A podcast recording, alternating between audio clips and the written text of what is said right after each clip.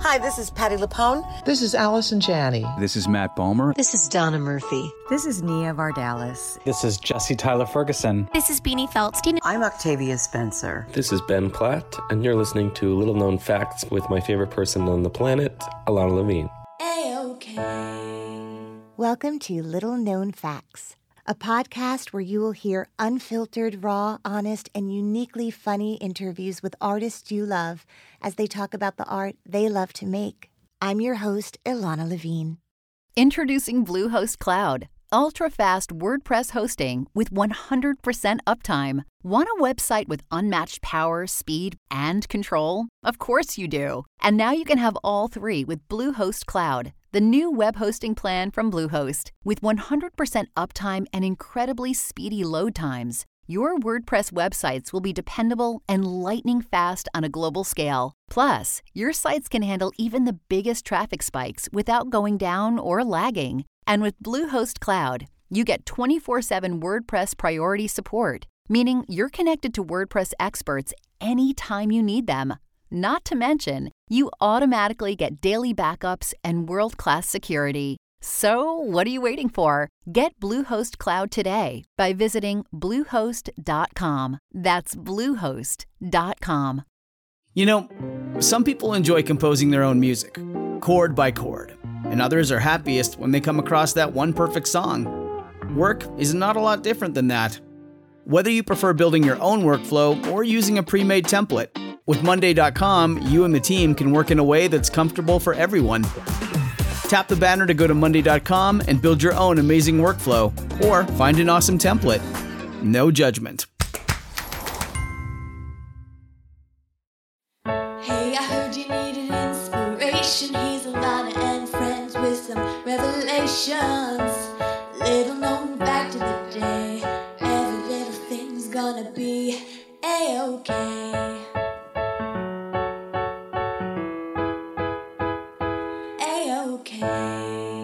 Hey everyone, new episodes of Little Known Facts drop every Monday, and you can find them on your favorite podcast provider. Also, if you go to the website, little known facts podcast dot com, you'll find behind-the-scenes photos, videos, and interviews, and lots more on the gallery page. And if you are loving these intimate, candid conversations with all the artists who come on the show, please head over to the contributions page. I depend on these donations to continue to bring you these interviews every week. So if you love the show, please donate. Little known fact about my guest today. When I asked him if he thought that the musical he wrote for Broadway, and which he won a Tony Award for, would be the success that it is, he said this: "Everything about this show was unexpected. We thought it would be like a small little musical if we were lucky. It's about a seventeen-year-old boy who lies about another kid's death. Oh, and we also told the producers it will be funny. Well, he was wrong. It was not a small little musical. It has gone on to be a sensational global success." Welcome, Dear Evan Hansen author Steven Levinson, to the podcast. A-OK.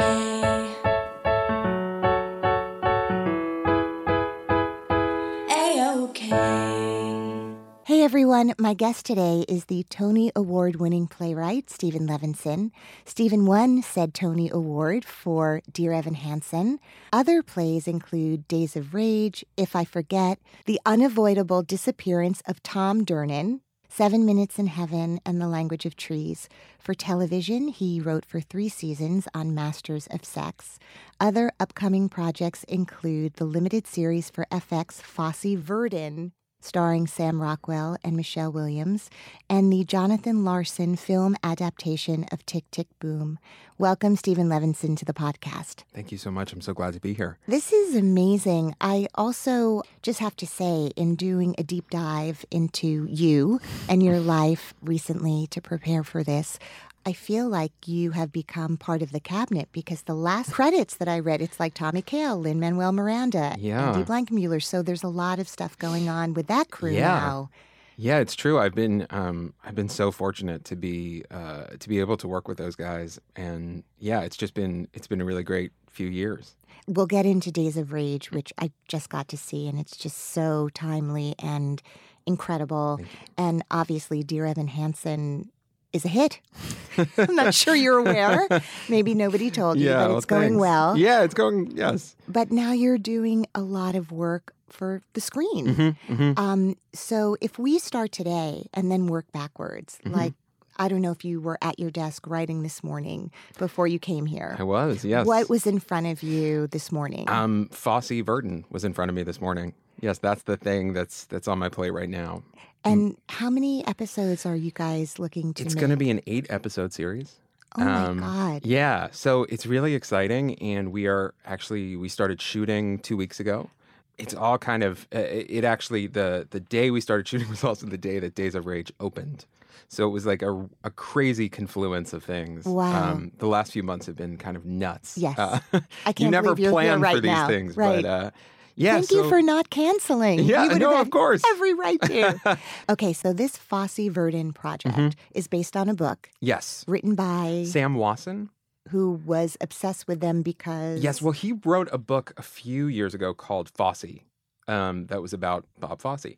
And what ended up happening was Sam Wasson, the biographer, went to college with Lin-Manuel Miranda. They went to Wesleyan together. And Sam's book got optioned by F X to make a T V series out of. Um, and he wrote Lin and said, you know, I, I don't know if you'd be interested. Do you want to come on as a producer on the show? And Lin loved the book. It's a terrific book uh, for people that haven't read it. Um, and Lin was excited about, you know, doing whatever he could Um, to help out. Um, and he happened to be getting, he, he happened to receive that email, I guess, in his dressing room with Tommy Kail right there. Um, and Tommy uh, was really intrigued and interested as well and, and wondered, you know, sort of put his hat in the ring to direct it. And that's how that began. And then a few months later, I met Tommy. I guess this was almost two years ago. And we started talking about different things we were working on. And he brought this, you know, this idea up, and I was just, you know, I, I kind of begged to, to to write it.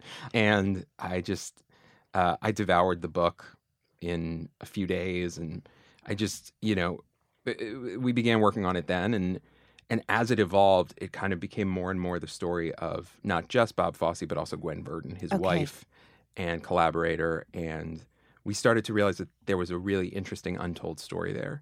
Um, and we're so used to the story of the the kind of the male genius in our culture who, you know, who is the author of all things and just this brilliant mind that created everything out of nothing. And in fact, this is a story really about two people, um, and one of one of whom has gotten the lion's share of the recognition. Mm.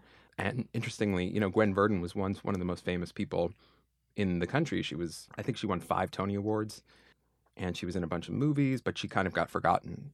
Um, so, when his star sort of began yeah, to eclipse uh-huh. hers, or was it? Did she have a kid, and suddenly that, that was part changed of it. Her yes, that was part of it. Yeah. Uh, she had they had a child together, and then you know they just had this fascinating story. They were married in um, nineteen sixty, but they basically they never got divorced, and he ended up dying in her arms. But through those years together, there was a lot of um, ups and downs, and a lot of they created incredible work together, and they also kind of destroyed themselves and one another. So it's a really rich, uh, fascinating story. And for someone listening, the two people on the planet who don't know who Bob Fosse yeah. or why Bob Fosse is someone that eight episodes of a T V yeah, of series course. are being dedicated to, who is he yep. and why? Why do we all know him? Totally. Bob Fosse began as a dancer.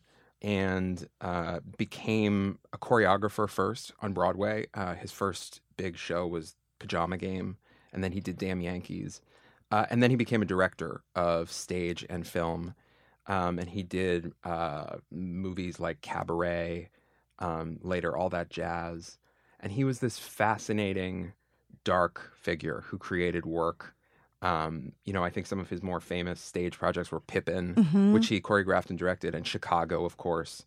Um, and his work is incredibly uh, twisted and and strange and filled with things that you don't expect to see in a Broadway musical. Right, like the language of his choreography. I yeah. mean, it's it's he developed an entire language, yes. and we and we reference it today yes. in Fosse, you know. Totally, and people the, know it from yeah. um, Beyonce like music videos. Or, right. And, you know, Michael Jackson, so much of Michael Jackson's physical vocabulary is just Bob Fosse. And so so his legacy lives on, but he's also, you know, when you actually dig into his biography, he he was a very tortured individual um, from the very beginning, and and his pain and his suffering is what went into the art. Um, but but it's also, we're living in a moment right now where, you know, this idea of these men, uh, these great giant men who suffer and um, inflict pain, especially on the women in their lives, um, but somehow create these works of beauty. We're kind of interrogating that story in a new sure, way. You know, sure. we, we're not there. There's a very old, familiar story of the male genius and whatever, whatever the means were to get to these wonderful works of art. You know, it's worth it because look at what they made. And and we're kind of not taking that tack. We're, we're right. really interested. Like look in, at all the roadkill sort yeah, of along exactly. the way. And, yes. and there's quite a balancing yes, act totally. to decide about. Um, yeah, exactly. So it, it feels like it's a moment where it's. It's it's scary to tell a story like this, and also kind of necessary to tell a story of, you know, how this kind of behavior was allowed. You know, he's somebody who really did abuse his power mm-hmm. in a lot of ways. And at the time, in the sixties and seventies and even eighties, it wasn't really considered an abuse of power. It was considered the way Status things were done. Quo. Yeah. So, so it's interesting to look back and try to understand why that was. And also just his work Uh, radically transformed musical theater and also film. The the way music videos developed, the way musicals on film developed, it's all in Bob Fosse's work. And in terms of stage, I mean, he put images up there and ideas up there that were otherwise not really, you know, he, he made musical comedy something interesting and dark and twisted and filled with ideas and sex and violence in a way that, you know, was was taboo at the time. So Lin and you and Tommy yep. are working together. Mm-hmm. Is Tommy directing every episode? Tommy is directing the first two. Okay. I think he's directing five altogether of eight, um, which is a lot. Um, yeah. And uh, for a second it was four. I think it's going to be five now um, as as we're kind of hammering things out. Um, but but he and I, you know, were developing the idea for a really long time. So he's been part of mm-hmm. that process for a really, a very long time. And now I know Lin was brought on as a producer mm-hmm. because it, from the very beginning, he's been yeah. part of the project. Is he a hands-on day-to-day person on this project? Or? He's a little bit less. I mean, he's so busy with a million other things. You know, yeah. he kind of comes he's in. He's kind of busy. Yes, he's a little, apparently, I'm told. Um, but he's been instrumental in... Um, You know, he comes in and, and has a fresh eye on things and is looking at things in a way that we're not because we're so deep in it. We're also working with Joel Fields, who's another executive producer on the show. Yes, from The Americans, who also happened to write, rewrite the book for the musical Can-Can a few years ago. That's so which random. Can-Can was the musical that made Gwen Verdon a star. That's so, so great. It's this weird... Um, so did F X go to him or did he... Yes, yes. Okay, F X went to him, but they didn't know that whole That's Gwen so Verdon part. So serendipitous So it's amazing. been a really... It's been a great experience. And Andy Blankenbuehler is doing the choreography for it. And Alex Lackamore is doing the music. So it's been it's been great. It's okay. like it's an amazing That's and, amazing. And we sit around and geek out about Pippin together. And, yes. you know, it's a really My first uh, dog's name just I mean, full little disclosure. known fact, full yeah. disclosure, that is how much I love Pippin. And then Tick, Tick, Boom, yeah. which is Lin's film directorial yeah. debut. Mm-hmm. Where is that in the process right now? That is, I've written a draft of it. Um, Do you, and, can you show it to me? Yes, here it is. Um, Russell, yes, Russell. Yes, yes, yes. Um, no, so I've written a, a, a first draft of it, and you know there are we have ideas of, of what we want to do with it next and how we're going to develop it. But it's sort of, you know, right now it's it's in a good place, and I'm really excited about where it is, and it's sort of figuring out, you know, when in Lin's schedule it might work. So there's uh, not a, st- a first day of. No, there is not. There is not principal photography. Um, no, I mean what I'm glad about is there is something on my computer that is saved that mm-hmm. has a lot of There's pages. There's a folder. Yes. So like that's that's when I can breathe a little bit easier. What does um, your desktop of your computer look like right now? My desktop is really clean, but the documents folder is, is kind of a mess. Okay. And, once, and the downloads folder. I'm very I'm realizing how disorganized I am in terms of files. Okay. Um, and with T V it's it's a real problem because you you, you constantly have drafts like, y- you know, you're working on the next draft, and, and if you're not working in the right file, I mean, this is such the boring minutia of my life. That's and okay. Yet... We can totally edit it out. But I'm fascinated. Yes. But so I'm trying to stay on top of it. I'm trying to be better organized. Okay. Because I'm just not used to this level of, um, I'm used to one thing. Right. But like eight scripts, it just, it becomes a mess. Well, let's talk about that, because you, until more recent history, were living in the world of theater for yeah. a very long time. Well, the weird thing is, so I guess in two thousand eleven... Don't I, make me do any math. No, I won't. So seven years ago, Thank you. I both started working on um, Dear Evan Hansen. I met Benj and Justin. We started working on that. And like two months after saying um, I wanted to do it with them and we started working, I got my first job in T V. Um, and so I, I was in L A for... So master the writer's room for Masters yeah, of Sex was this there. Was actually even a different show. This was oh. a show called The Playboy Club. Yes. It was very short-lived. Yes. Um, I think Laura great, Benanti. Yes, Laura Benanti was in we've it. We've laughed and loved over that show yes. a lot. Oh, good. Yeah, so that was a... I mean, it was a really fun first experience. Um, Is John Buzzetti your agent? Yes. So was there this moment where he, you guys started going after that? Like, I want to do this now? Yeah. Well, you know what? What really happened is I... I switched agents to John Buzzetti, okay. and part of my reasoning was I really wanted to work on T V, and I really and I wanted to do musicals. Those were like the two things I really wanted to do, and then I did. I got both of those things at the same time, so That's that was amazing, extraordinary. Yes. So let's go back. First of all, your love of theater, of watching things that move us, mm-hmm. whatever. Screen, stage, yeah, whatever. Yeah, yeah. Obviously, you were really interested in all of it. Many people that I talk to, if they are no longer actors, they did start out that mm-hmm. way. Were you a performer? I was, okay. yes. I started off, um, my first role was Ed Sullivan in Bye Bye Birdie in sixth grade. So I acted throughout high school and into college. And um, for a long time in college, I, that's what I thought I was going to pursue. I, I loved acting. Um, and then... Did you go to Brown? Yes. As an actor? I went to Brown, yes. Well, I like With that I, in mind? I did. I was, but I was always really ambivalent about it. I I remember. Why? I don't know. I you know what I I felt like I was scared of it. First of all, I was really scared at the idea of like uh, saying it out loud. No, like constant rejection and just the life of it. So I decided to become terrible. a playwright, which is filled with acceptance and love. Um, oops. Uh, no, I... Um, so far, so good. Yeah, well, thanks. But, um, yeah, no, uh, I, you know what, I think I, I just felt like I loved acting, and I, I sort of always felt this urge. I felt like I wanted to create something more. Like, I didn't just want to interpret uh, work, I wanted to create it, which is not to say that that's what actors do, is just interpret. But, but I was, you know, I was, I wrote at the time, I'd never written a play, but I was... writing poetry in high some, school, yeah, and some stories, and I just felt this urge to be a writer. From and did a very you have teachers saying to you, "You've got, you've got a gift as a writer"? Did yeah. Well, what, what happened in, in, in college is I went to um, the the kind of turning point for me was I spent a summer at Williamstown Theater Festival as an apprentice before school or during school. This was in the middle. It was between sophomore and junior year of college. Okay, um, and it was sort of. You know, I, I I went because I wanted to be an actor. And in being there and spending time around professional actors um, and just immersed in that world, um, I started to, what I started to really pay attention to was the new plays that were happening there. Um, and I saw Sarah Rule's play Eurydice there in this tiny little production with non-equity actors who were, you know, Steve Kazee was one of the non-equity actors, and that's the cool thing about going there. You see all of these people, sure. you know, and I just felt like, oh, I want to do that. You know, I, I'd never seen that before, but I felt like, oh, that's that's the thing I want to do.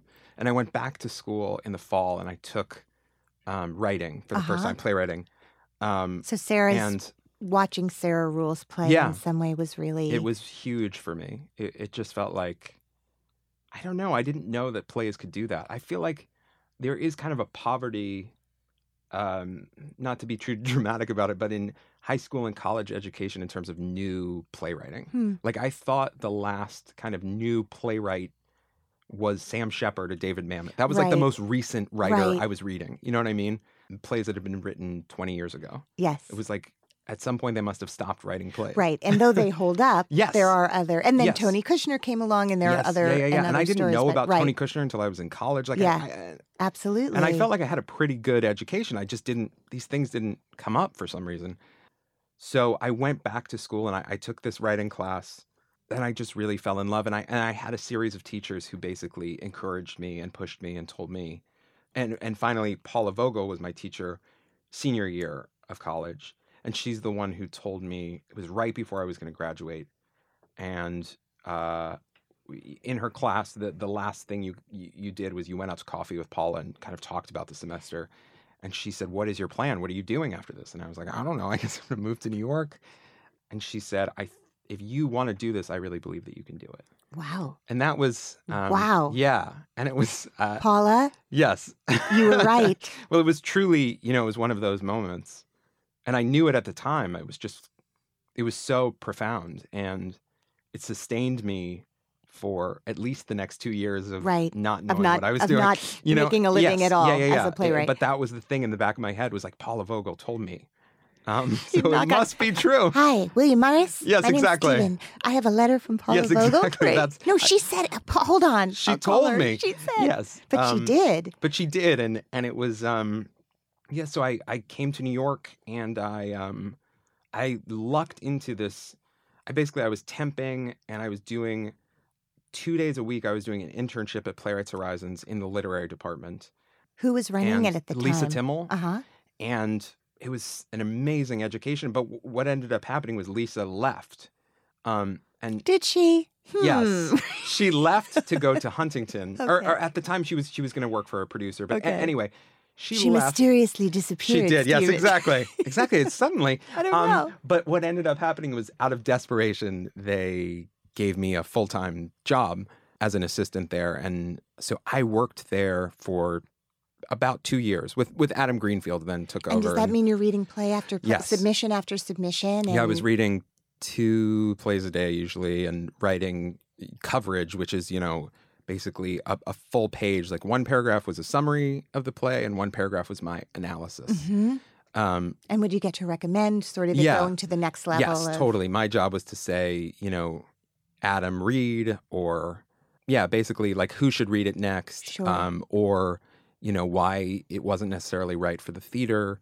Um, and at any point, did you take a play that you had written and go like, no, I was Steven too Weinberg. terrified. I was too terrified of what the response would be. I'm not a writer. Yes. No. No. Exa- yeah. I mean, and they knew I was so a writer. Weird. It's such a strange. It's awful. And it's I was awful. there with um my boss, like my the literary associate at the time. I think that was her title.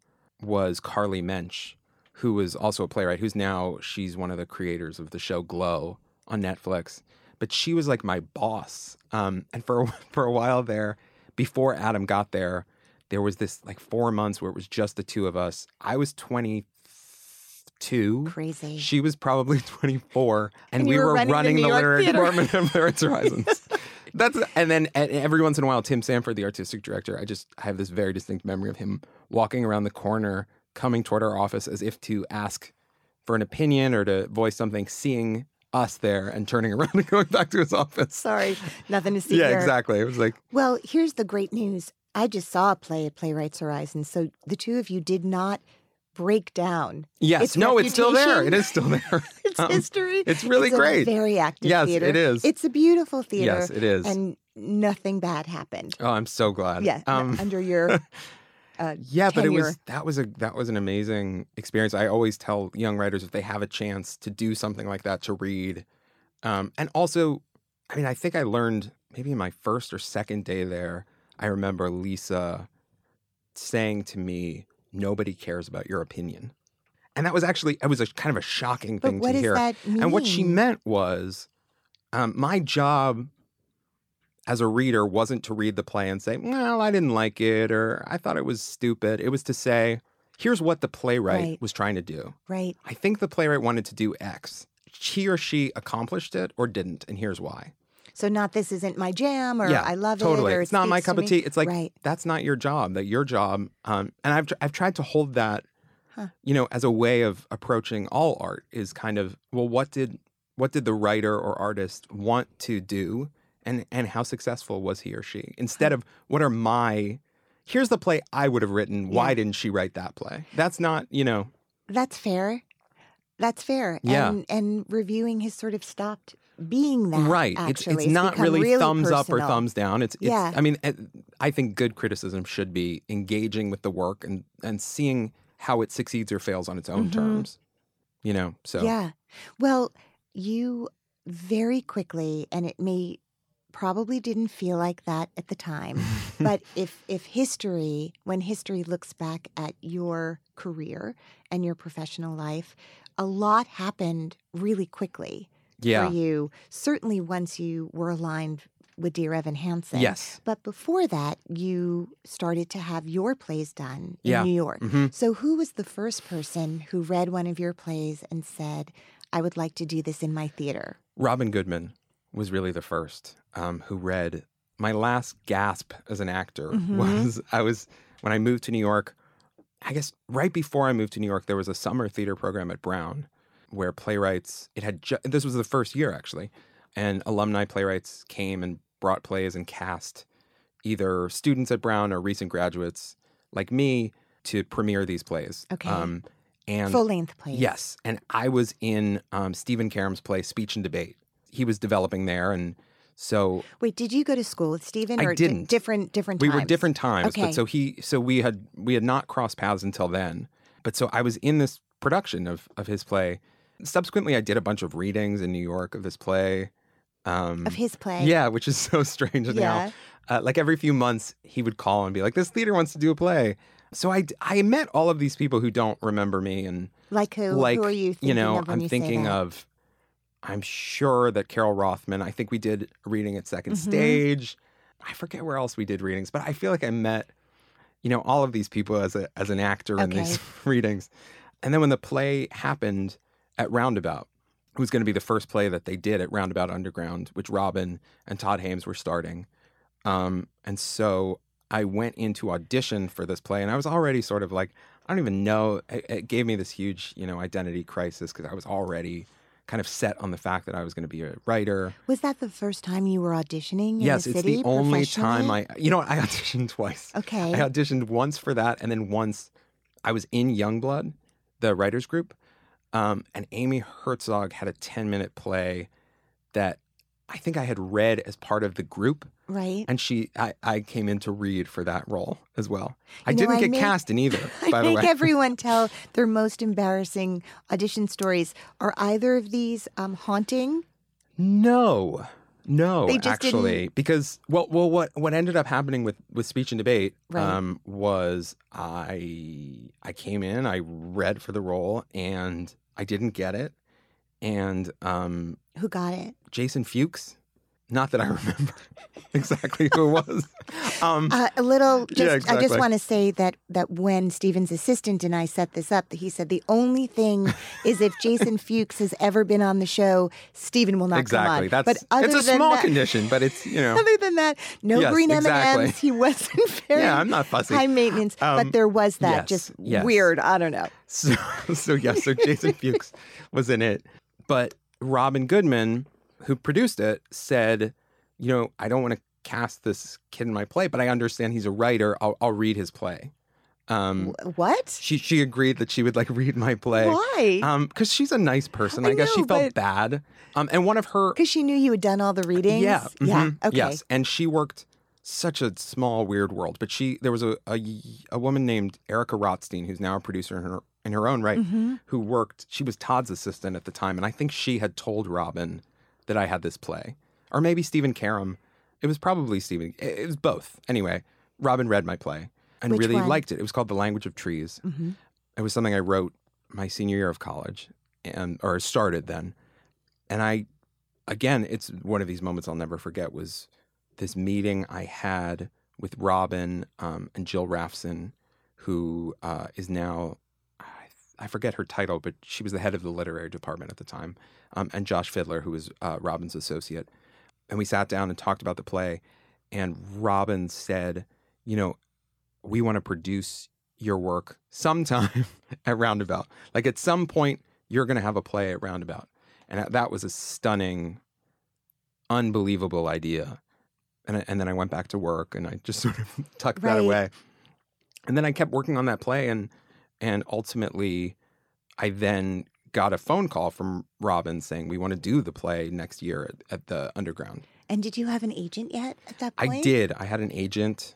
But but you know what? I got an agent through that. Through through the readings. They they did okay. a couple readings of my play. So through that process. I thought, like, well, now I have it made. I've had readings at a theater. Readings like, that I have an agent. Who doesn't want... Like, getting an agent as a writer. Was there someone in your life kind of mentoring? Or did you have a sense when you left Brown, did you have some skill set or or understanding, like, I need to get my plays into the offices of literary people? And did you know how to do that? No. Okay. I, I learned how you to figured do that. It out.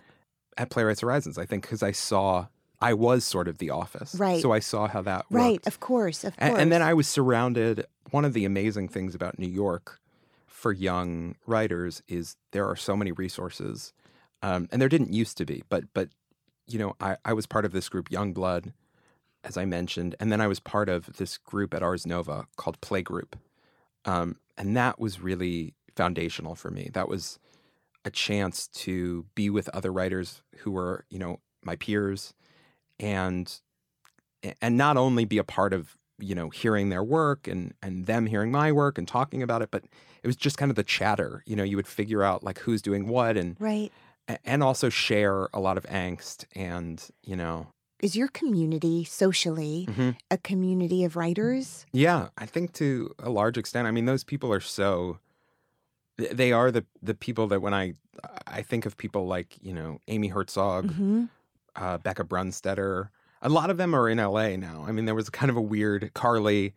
Um, like everyone got scooped up. Yes, for Liz Flahive. We, yeah. yeah, like half of us are in L A, half yeah. of us are here.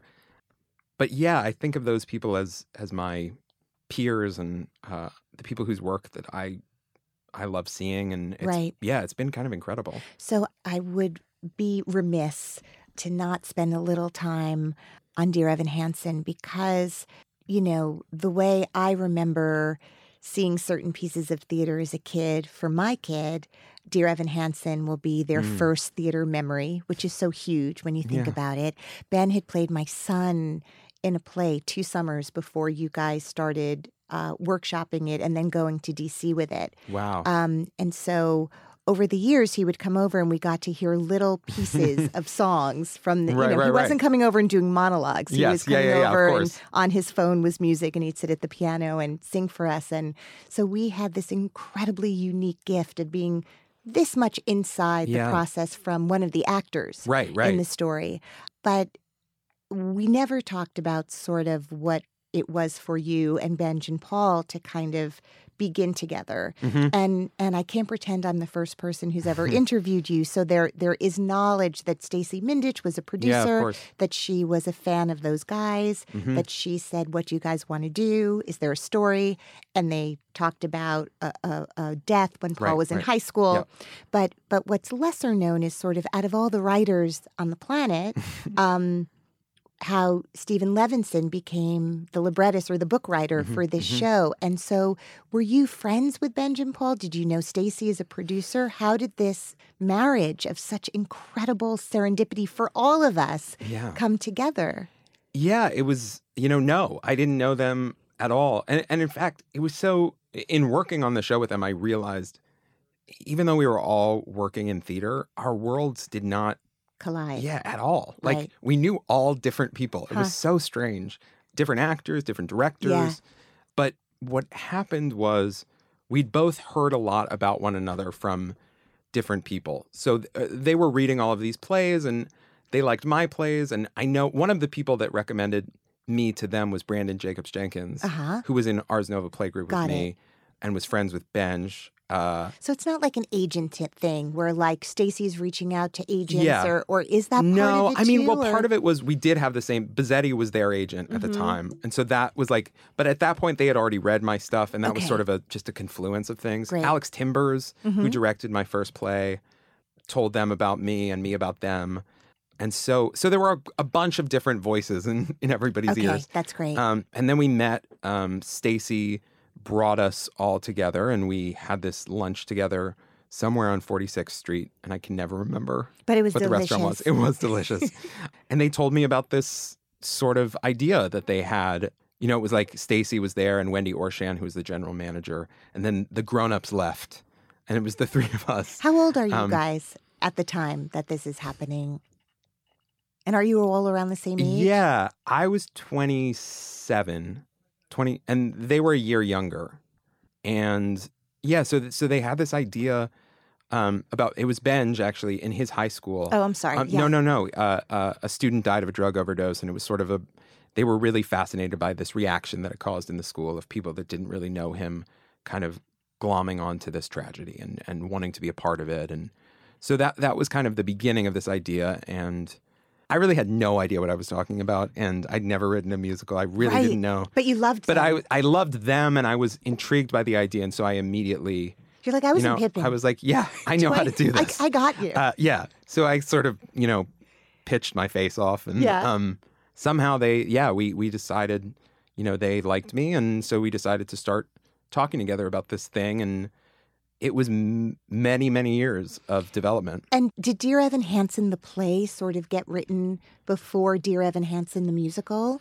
Or yeah. did they, like how? Well, what happened was it, it was an interesting experience because unlike other musicals, a lot, a lot of musicals, which again, this was, I, so many of these things came out of inexperience, and sure. that was the reason we weren't scared of it. Right. You know, like the idea of writing an original musical should have daunted me, but because I'd written plays, I was like, well, everything I write is original. This, how is right. this any different? Right, I'm not rewriting. But it's a lot yeah. different, it turns out.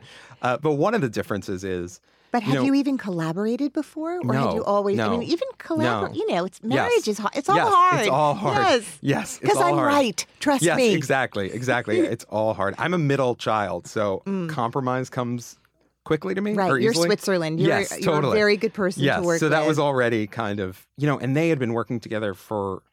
so long, since they were eighteen, and so... Had they had produced... Yes. Well, the, you know what? They had... That's not totally true. They'd had... Dogfight was a musical that was kind of... Br- like, it, it, people were talking about it, right, and it was going to happen that. somewhere, but it was unclear where. Right. They were, like, right on the cusp yeah.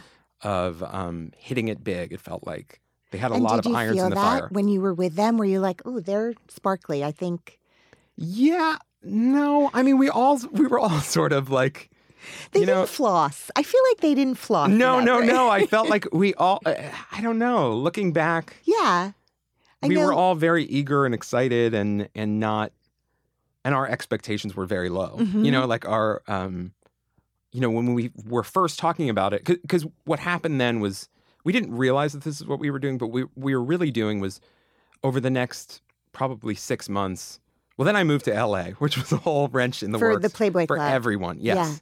So what we would do is we would do these marathon weekend work sessions okay. where I would usually fly to New York, and we would meet for like thirty hours.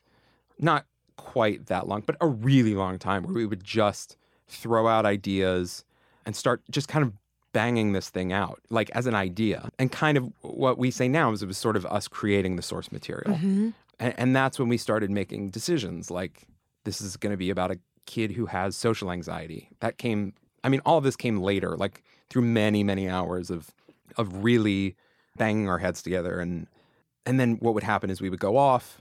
I would kind of type up something in a treatment. You know, I, it all started with this treatment, and I kept revising it. Okay. You know, like, and you have the document. Yes, like changing the characters' just names, and then, but like kind of just going through this document. And then we would meet up again, and we would immediately start by throwing out whatever that was, inevitably. Great. Great. Inevitably, it would be, wait, that's terrible. Why did we do that? Okay. Um, so it was it was a lot of that. And then by the time we got to the winter, like December two thousand eleven, my show got canceled. So I moved back to New York. Great. Perfect. Um, which worked out really well. Yeah. And we were sort of at this point of like, who's going to jump first? You know, like we could we could have kept doing that forever. Mm-hmm. Like we, we we could have gone back and forth. Yes, exactly. Yeah. Like there comes a point where you somebody has to take the dive. And it felt like, well, why don't I just start and yes, write it as if it were a play. Start writing scenes. How did you come up with the name Evan Hansen? It's a really good for some reason none of us really remembers that okay. part of it. Like um, I think I forget exactly how we did it.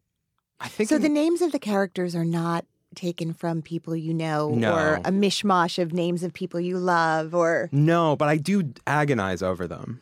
Um, and, and some of the characters, like Evan Hansen, was always the name. Heidi was always the name. I think Zoe was always the name. But but Connor's name was Dennis for a long time, and they were the Murphys, not the Morse. Or no, they were the Morses, not the Murphys. Right. So so I just basically started writing, and and you know, I would give them scenes, and we would talk a lot about them, and I wrote them knowing that they would be musicalized. Right. So so even in that early treatment, we talked about, you know, there would be a song here maybe, mm-hmm. or here, a song at this point so in the story. So you kind of map out the beats. Yes. Yeah, yeah. And the first time, do you remember the first song you heard that they had written?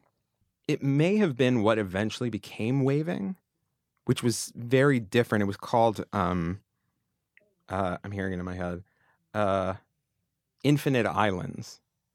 But it always, it was like, the idea was two people on islands that couldn't, like, that Evan that felt like he was on an other. island and was waving. And, yeah.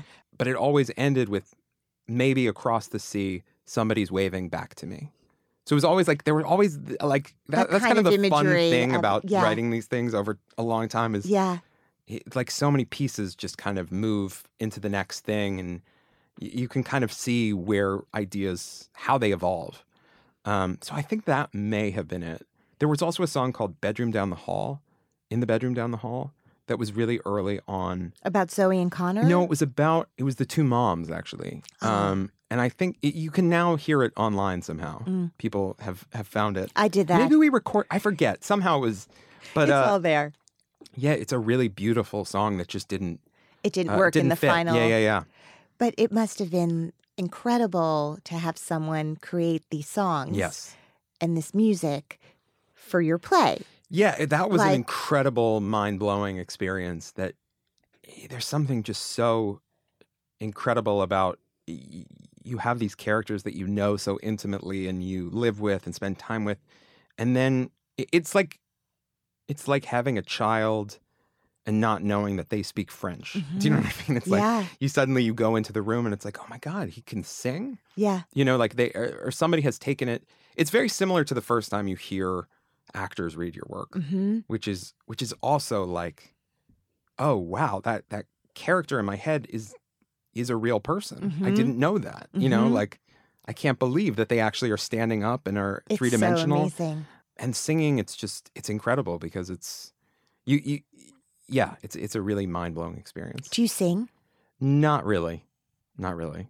Well, it's no. amazing when we see, you know, snippets on YouTube or other interviews uh, and when, when Pasek and Paul, yeah. like, they're really great performers yes, too. They are. And yes. what a great foundation to lay for the people who then came on yes. to really get to hear from the composers and yeah. the Yeah, so all the music the, the was always... You know, it was always Benj and Justin at the piano the first time I heard it. The first time we would do these readings in Stacey Mindich's office mm-hmm. with the three of us and Stacey, uh, eventually Michael Greif, Wendy, Orshan. So you we would, would read, all do you would read the whole thing. Yeah. And Justin would usually sing. Michael was a wonderful Heidi. Yes. No, uh, you know what? Stacey was always Heidi. Stacey was Heidi. Um, I forget who Michael was.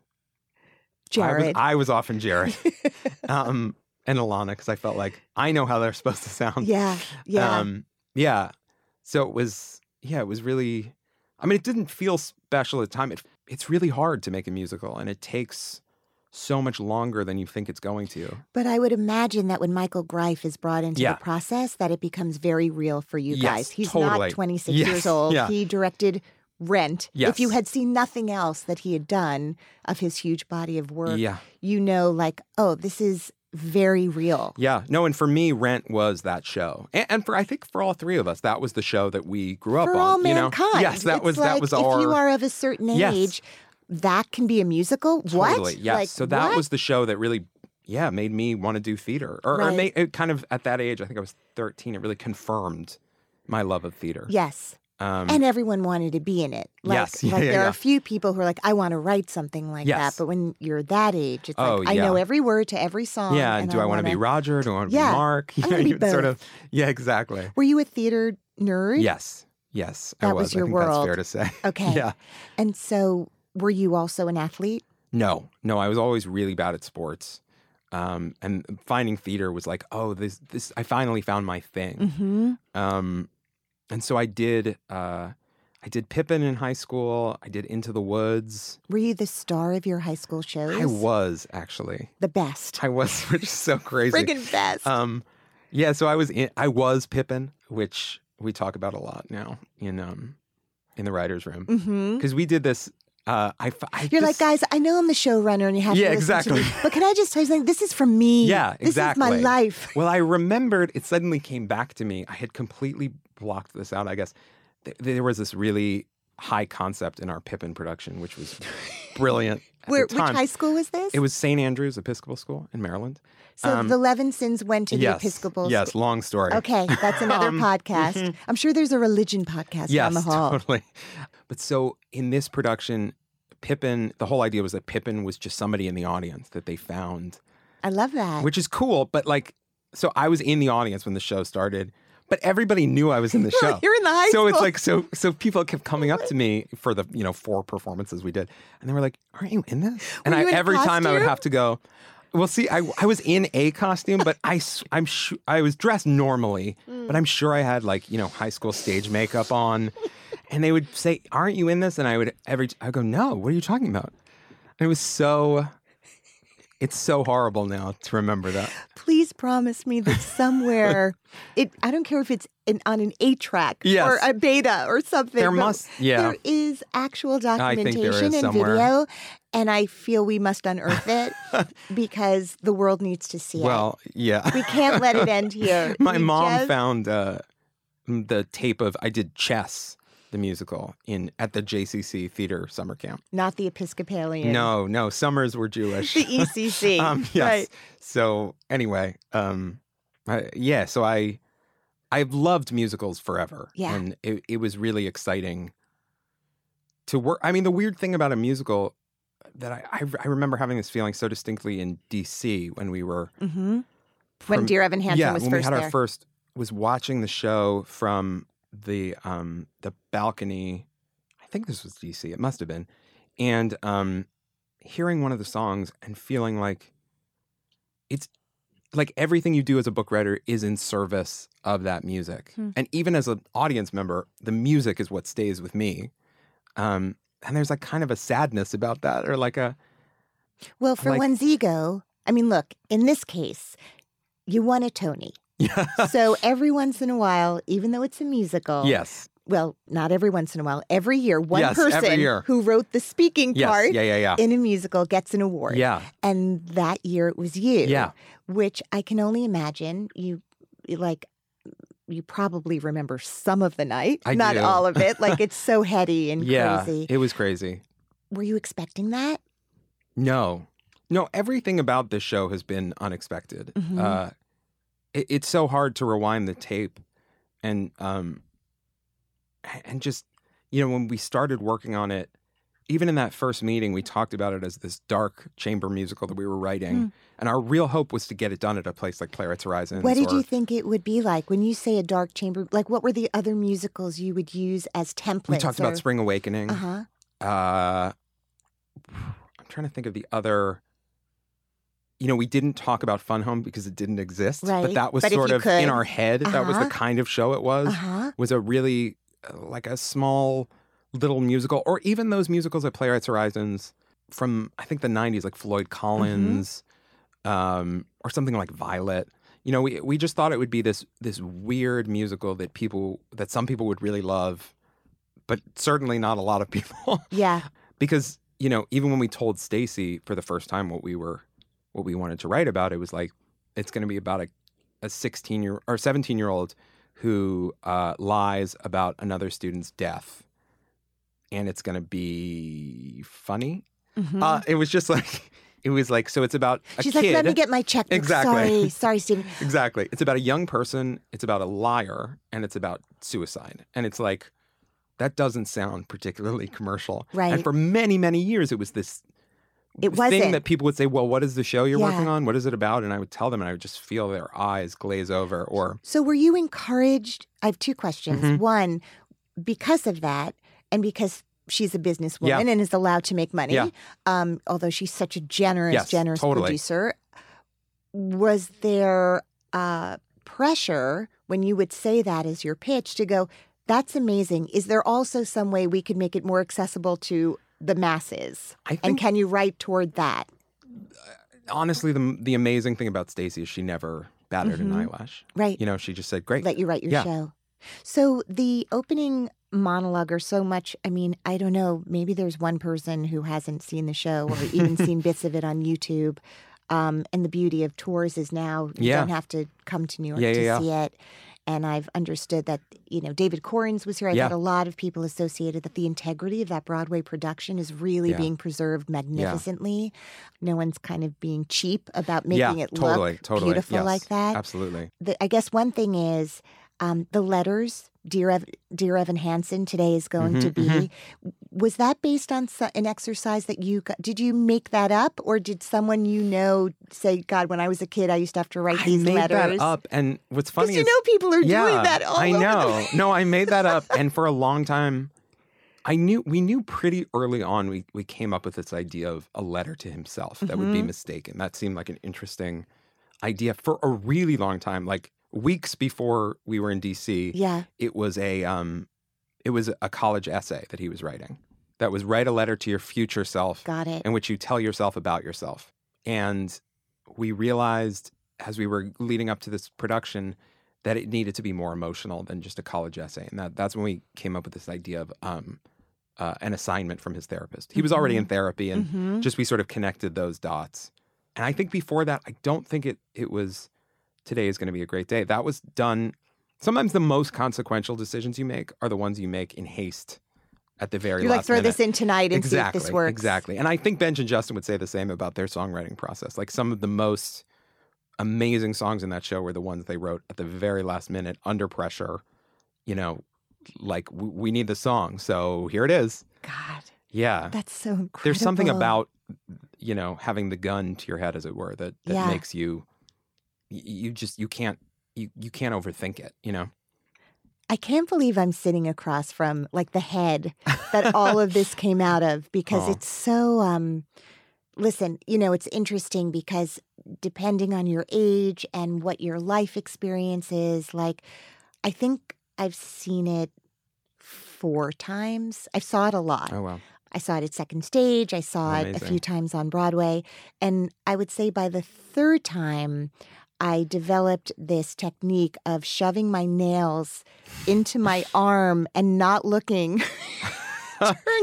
For me, it's the Heidi, right? Oh, yeah, like for the sure. song, you know, yeah, yeah, like yeah. everyone, I was like, okay, I can't, totally. We're going to see Ben. I can't, yeah. once again, afterwards, look yeah. like I have just been in a car That's accident. The song, actually, So Big, So Small was a yeah. song that was written really fast. Like, that song was written uh, because I remember uh, we were in a room and we were talking about We're missing, there wasn't a song there. We mm. we knew that we were missing a song. And so I wrote a monologue um, that about was basically that story. Right. And they had a few hours to figure out how to make it a song. You know, it was like one of those insane things that just... Are there some of your words in their songs? Yeah. That's one of the, I mean, I think that's that's a weird, it's sort cool of thing about... in that way. Yeah, and that I think that's why, one of the reasons that that we found it easy to work together is that we just sort of stole from one another. Mm-hmm. Um, with and, love. Yes, with love and affection and with, you know, at a certain point, you kind of all have to be thinking the same way and with the same mind, or what you see on stage is going to feel like three different shows, you mm-hmm. know? So at a certain point that happens. It's very strange how that happens. And that does feel sort of magical in a way. Well, I guess I'm one of the few lucky people on the planet who get to say thank you. Oh, thank thank you. you for writing it. It's beautiful. It will last forever. Oh, it will be, you know, the anthem, the way yeah. Rent is for us for many generations to come, That's which really is cool. so extraordinary. I can't say goodbye to you without, I need to talk about Days of Rage yeah. quickly. It's certainly a play that will have so much life because it's for young people yeah. and it can be done all over the world totally. And in colleges. Yes. And it's like it's the perfect setup. You have this really great ability to write from a younger person's perspective.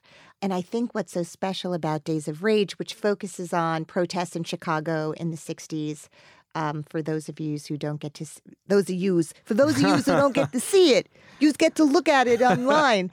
Um, what I loved about Days of Rage so much, and almost as a response to Dear Evan Hansen, is whether or not the people at the center of this play accomplish what they set out to accomplish, which is young people, college age, wanting to change the world at a time where the people in charge are making terrible mistakes that have great impact on all of our futures to this day, mm-hmm, actually, mm-hmm. is that they become activists. Mm-hmm, mm-hmm. Some of them for the right reasons. And I mean, maybe there's no way to describe why, yeah. what the right or wrong reason is. Right. Everyone is looking to fulfill a need. Yeah. And it's all very active. Mm-hmm, and mm-hmm. I think in what was really exciting, and to bring my daughter to it, who's fifteen, mm. it was really thrilling to see how much you can do for something you care about. Mm, mm-hmm, and in, mm-hmm. in Dear Evan Hansen, there are a lot of people who are the victims of circumstances yeah, yeah, yeah, yeah. beyond their control. Right, right. And it was very thrilling to see these young people going, we are not going to sit here and let stuff happen to us yeah. without being impactful in some right, way right, or right. making an attempt. Is this a play that you'd had around for a long time that that, that you took yeah. out of a drawer and, and, and reworked for today? It is, yeah. Or... Yeah, it's a play that I started writing long before Dear Evan Hansen. It's something I wrote, I started writing in two thousand nine. On assignment? Was someone no, give it right or, or it from... May, you know what? I guess I had a few commissions at the time, mm-hmm. and so I think I, I had it in my head. What do you like? Yes, well... Yes, he's working yes, for the B B C. On the Bureau. um, yeah, no, so I... Uh, but I knew for a long... I, I just was fascinated by this period, and I was fascinated by uh, these groups and these people. And when I started to work on it and think about it, it was in the wake of Obama's first election. Mm. Um And so, which was very good news. Yes, very good news. And what it was really, what I was most interested in at that time as I started writing it was how, both how far we had come and, and also, you know, what we were talking about in two thousand nine in terms of change you can believe in and change, you know, we were going to, Obama was going to change the the world, really, was what we were talking about. But the change was was granular and sort of gradual and, um, and reform-minded, and in nineteen sixty-eight, nineteen sixty-nine, the the change they were talking about was systemic and revolutionary and overnight. And I felt like those were two very different visions of mm-hmm, change. Mm-hmm. Um, and, and this seemed so foreign and so exotic. Mm-hmm. And so uh, how did we get from there to here? And in a way, how did our goals and desires become so modest? Today. Yeah, today. Well, in the wake of Parkland. Right. And, and all of the news events, devastating news events that have happened since you started mm-hmm, originally mm-hmm. working on this play, you can't but feel great wonder at how timely yeah. it is. And well, and that's why the play, what what, what ended up happening was last spring, Carol Rothman uh-huh. at Second Stage. Circling back to yes, Carol. Circling yeah. back to Carol. Uh, wrote me, I think this was... This was in the wake of the Parkland um, shooting and then the subsequent activism of those students and right. said, I've been thinking about that play of yours. Um, it suddenly feels so, so relevant. relevant. Yeah, Would really you be interested that. in revisiting it? Yeah. And I, I This play was always, there are some plays that you just, you struggle over and you fight with and they just never, they never happen. Um And this was one of those plays that I just, I had spent so many years agonizing over this play. And so I said yes, because I just, I really felt like I, I wanted this play to have a life. Well, I felt like your design, the design is incredible. Mm-hmm. Trip Cullman is just a, a director yeah. that, you know, everyone's going to know who he is. Absolutely. Um, and if they don't already, yeah. I, I guess I just want to ask you, with all that you have behind you, all that you're working on now, all that's ahead of you, and I know you have a little daughter. Yes. Um, and it's a lot of plates to spin yeah. at once. Do you feel successful? Are uh, you allowed to feel successful? I don't know. I no. I guess is the. I, I mean. Yes, of course. I feel I feel incredibly fortunate and incredibly grateful for for being able to do this as my job. Mm-hmm. Um, you know, that was all I ever really wanted mm-hmm. um, was was to be able to do this and not temp at the same time. Um, but I never feel I never feel settled. I never feel um, it's a hard thing. I mean, it's a it's a really hard thing to to feel that way. I mean, I think some people do. I think I think I've I've I've met people who feel really secure in what they do and and feel like, you know, I know who I am and I know the work I make and that that's what it is. And but I've never been that person. You know, there's there's a I'm always searching. I'm always kind of looking to the next thing for better or worse. Um, and, you know, wanting to get it right. I mean, that's one of the maddening but incredible things about dramatic writing, I think, mm-hmm. compared to novel writing, mm-hmm. where when you write a novel, it gets published and it's out in the world and it's done. Like a play is never really done. Mm-hmm. Um, even a piece of film or television. But even like a play that is frozen, as yeah. it were, and now that script of Dear Evan yes, Hansen right. goes out everywhere yes. as that published script. It still it is... feels like, you know, well, you know what? It feels like, and maybe novels feel this way too. I've never Well, you do one, have so. a Dear Evan Hansen novel as yes, well. Yes, we do. We Speaking do. Speaking of which, um, yeah. there's always this pencils down moment, you right. know, where... Oh, I just got so anxious when you said that. I know that feeling. And it's, and in a way, it's a great gift mm-hmm. because, you know, I really felt that this time with Days of Rage. There was, I just felt like, oh, I'm going to keep rewriting this forever. Right, but unless, I need to unless lock they it stop and, me. Yeah. Um, and they did, yeah. thankfully. You know, there comes a point where it's like, you need to give a script to the press office. Um, and people are coming to see yeah, it. Yeah, people are coming to see it.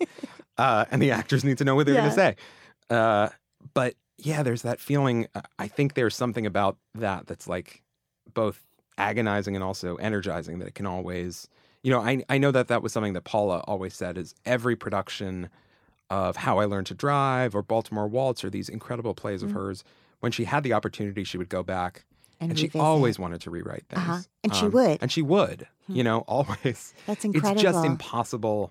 And then I finally, actually, speaking of novelists, I read this essay by Zadie Smith about um, novelists. It, it was about, I, I forget exactly the, the purpose, but there was an image in this essay of all of these novelists backstage at an event, at a reading, and they're all furiously scribbling in their published novels, like, you know, making marks and before they go to read them because they have to change the horrible writing in That's there. Incredible. You know, so it's like, yeah, I think that might just be a, a professional hazard.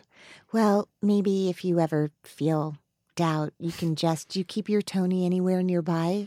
Uh, we keep it high up so Great. that um, so the baby can't, can't yes. right? Maybe just once in a while you can bring it down, yeah, and put it on true. your desk, and just go, you know what? It's not that it's not hard, yeah. but a lot of people believe in me. Well, the great gift I will say about writing musicals and writing T V in particular, mm. and and plays to some extent, but less so, is the collaboration. Yeah, you're not alone, and that you're not alone, and that you're sharing. Like I watched Dear Evan Hansen, and and parts of it are me, and parts of it are Benj, and parts of it are Justin, and parts of it are the actors, and you know, like it's there, there's a great comfort in that, so knowing exciting. that it's it's both totally mine and totally not mine at yep. the same time. Yep, which is there's a lot of humility. Yeah, in that absolutely, process too. Absolutely. Well, Steven Levinson, I just am really glad you're on the planet. Oh, thank and, you. And uh, I, I wish you continued success. Thank you so much. And this has been an extraordinary opportunity to oh, get to you. know so you more. I'm so glad to be here. Yes, I hope you'll come back again. Oh, absolutely. Thank, thank you. you. Clouds can make the wind blow.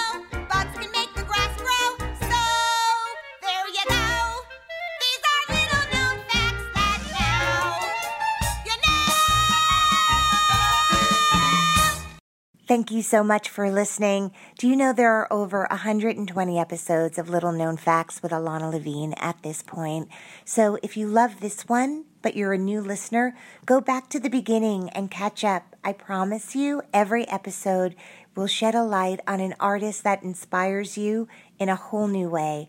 It is such a pleasure to make this podcast for you, and I hope if you love listening as much as I love making it, that you'll head over to my website, little known facts podcast dot com.